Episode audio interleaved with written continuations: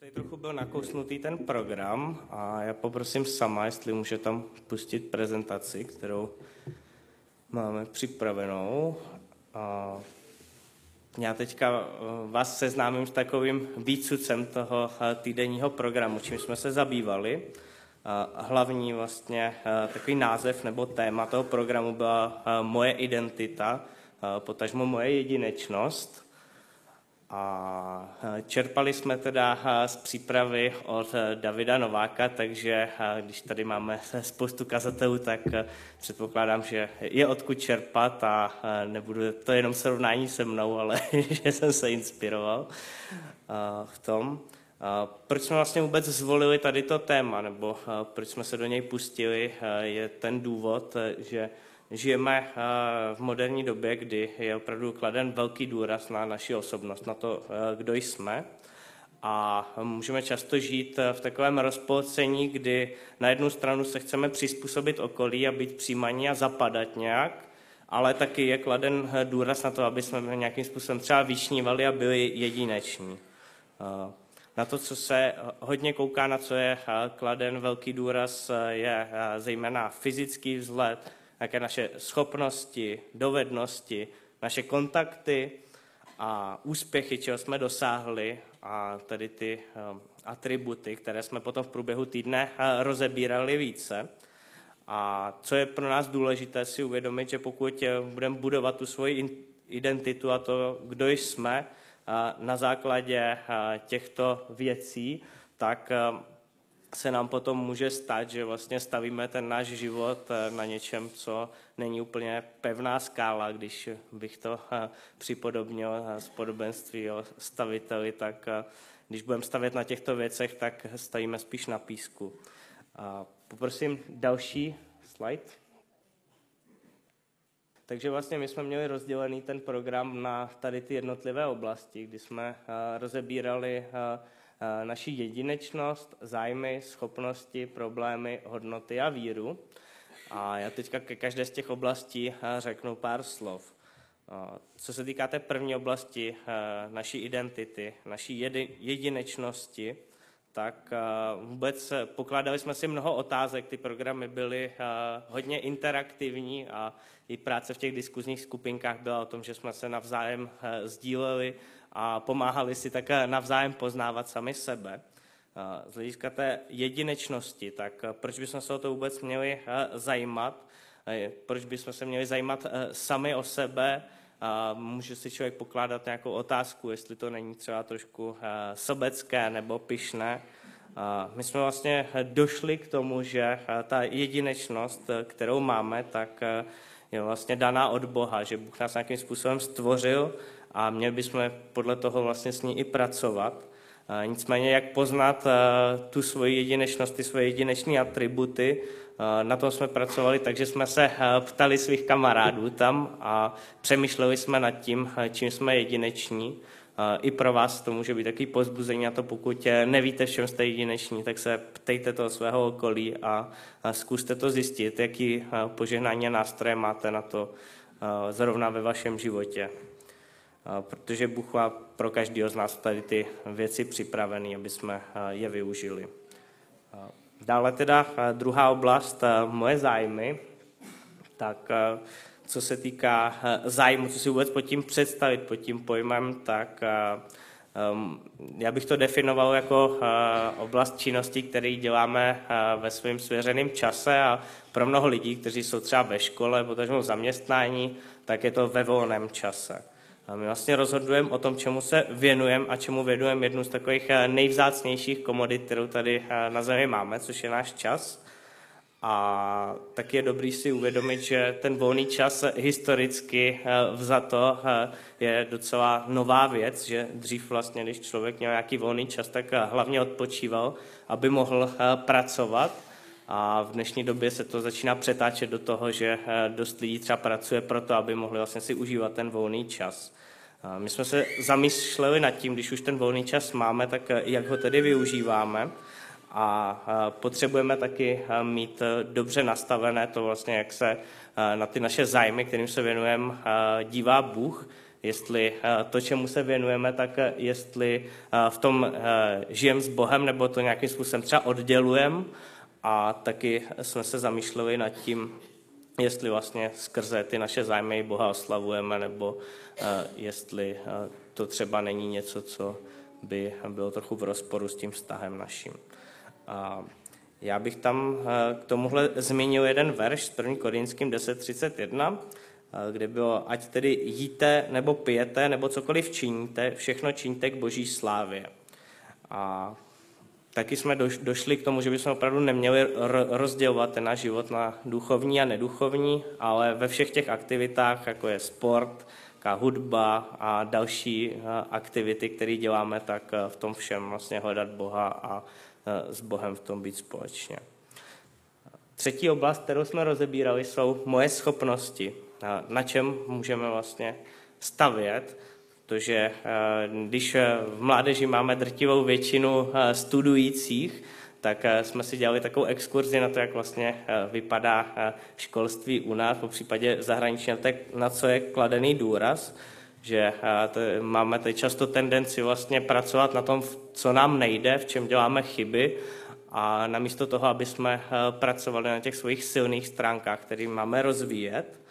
A já jsem hodně se chtěl zaměřit tam na to, jestli eh, hraje roli nějaký talent nebo úsilí, takže přišli jsme na to, že taková klíčová úloha vlastně nějakého rozvoje našich schopností je vlastnost zvaná houževnatost, což znamená to, že eh, my máme nějakým způsobem vydefinovaný eh, cíl, za kterým chceme jít, nebo eh, víme, kam směřujeme a jsme v tom vytrvalí. A tím, že jsme vytrvalí, tak zvládneme překa- všechny překážky překonat a vypořádat se s těžkostma, zvládat to.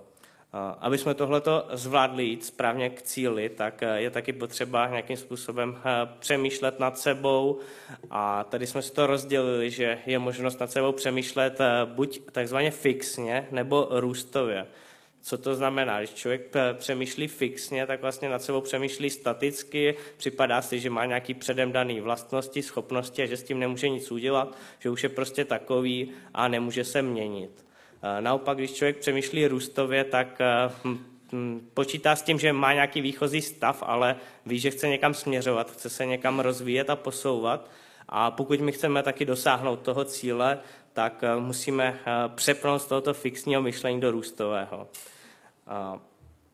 Ukazovali jsme si to na podobenství o hřivnách, kde taky ten správce rozdal jednotlivý obdarování, jednotlivý schopnosti každému z nás a je jenom na nás, jestli eh, budeme eh, s tím pracovat růstově a budeme je rozvíjet, anebo eh, je někde fixně zakopeme a potom přijdeme i o to, co jsme na začátku dostali. Tím bych vás chtěl pozbudit do toho, abyste opravdu s tím nakládali zodpovědně a věrně, stejně jako v tom podobenství.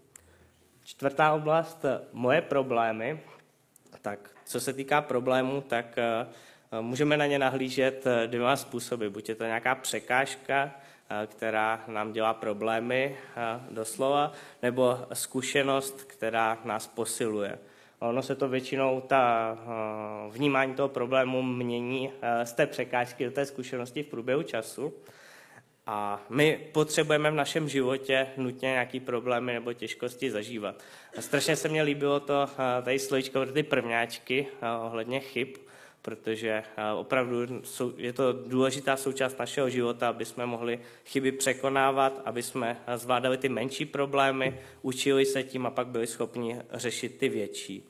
Eh, zároveň taky si u toho člověk může uvědomit, že když nemá nějaký ten problém vyřešený, tak se mu pořád v životě vrací, dokud ho nevyřeší. Takže je potřeba ty překážky se učit překonávat. Podobně, jak už jsem zmiňoval, to růstové a fixní myšlení. Zároveň jsme eh, kladli eh, důraz na to, že eh, problémy nelze jen tak přecházet, když prostě člověk má nějaký problém, tak ho nemá ignorovat, ale zároveň je nemá ani bagatelizovat, že to nic není, opravdu se na ně zaměřovat. Jak jsem říkal, že jsme měli ty programy hodně interaktivní, tak součástí tohoto programu byl i takový průzkum veřejného mínění. A Dělali jsme anketu, eh, s čím si mládežníci myslí, že mladí lidé nejvíce zápasí, nebo co mají za největší problémy. A ještě poprosím o jeden slide dále. Tak vlastně měli jsme tam 28 odpovídajících a vyšly nám vlastně takovéhle problémy, se kterými si myslí, že se nejvíc zápasí. Takže je to hodně z hlediska vztahu zaměřené nebo nějakých problémů v komunikaci. Zároveň, když dáme ještě další slide, tak eh, tady vlastně jsme měli druhou otázku, ne co si mládežníci myslí, že ten problém, ale co třeba sami osobně eh, ve svém životě zažívají, že eh, pro ně ten problém může být. Kde teda jako největší problém se ukazuje tlak okolí na ně, kteří na ní má asi nějaký špatný vliv, nebo je to náročné s tím okolím vycházet.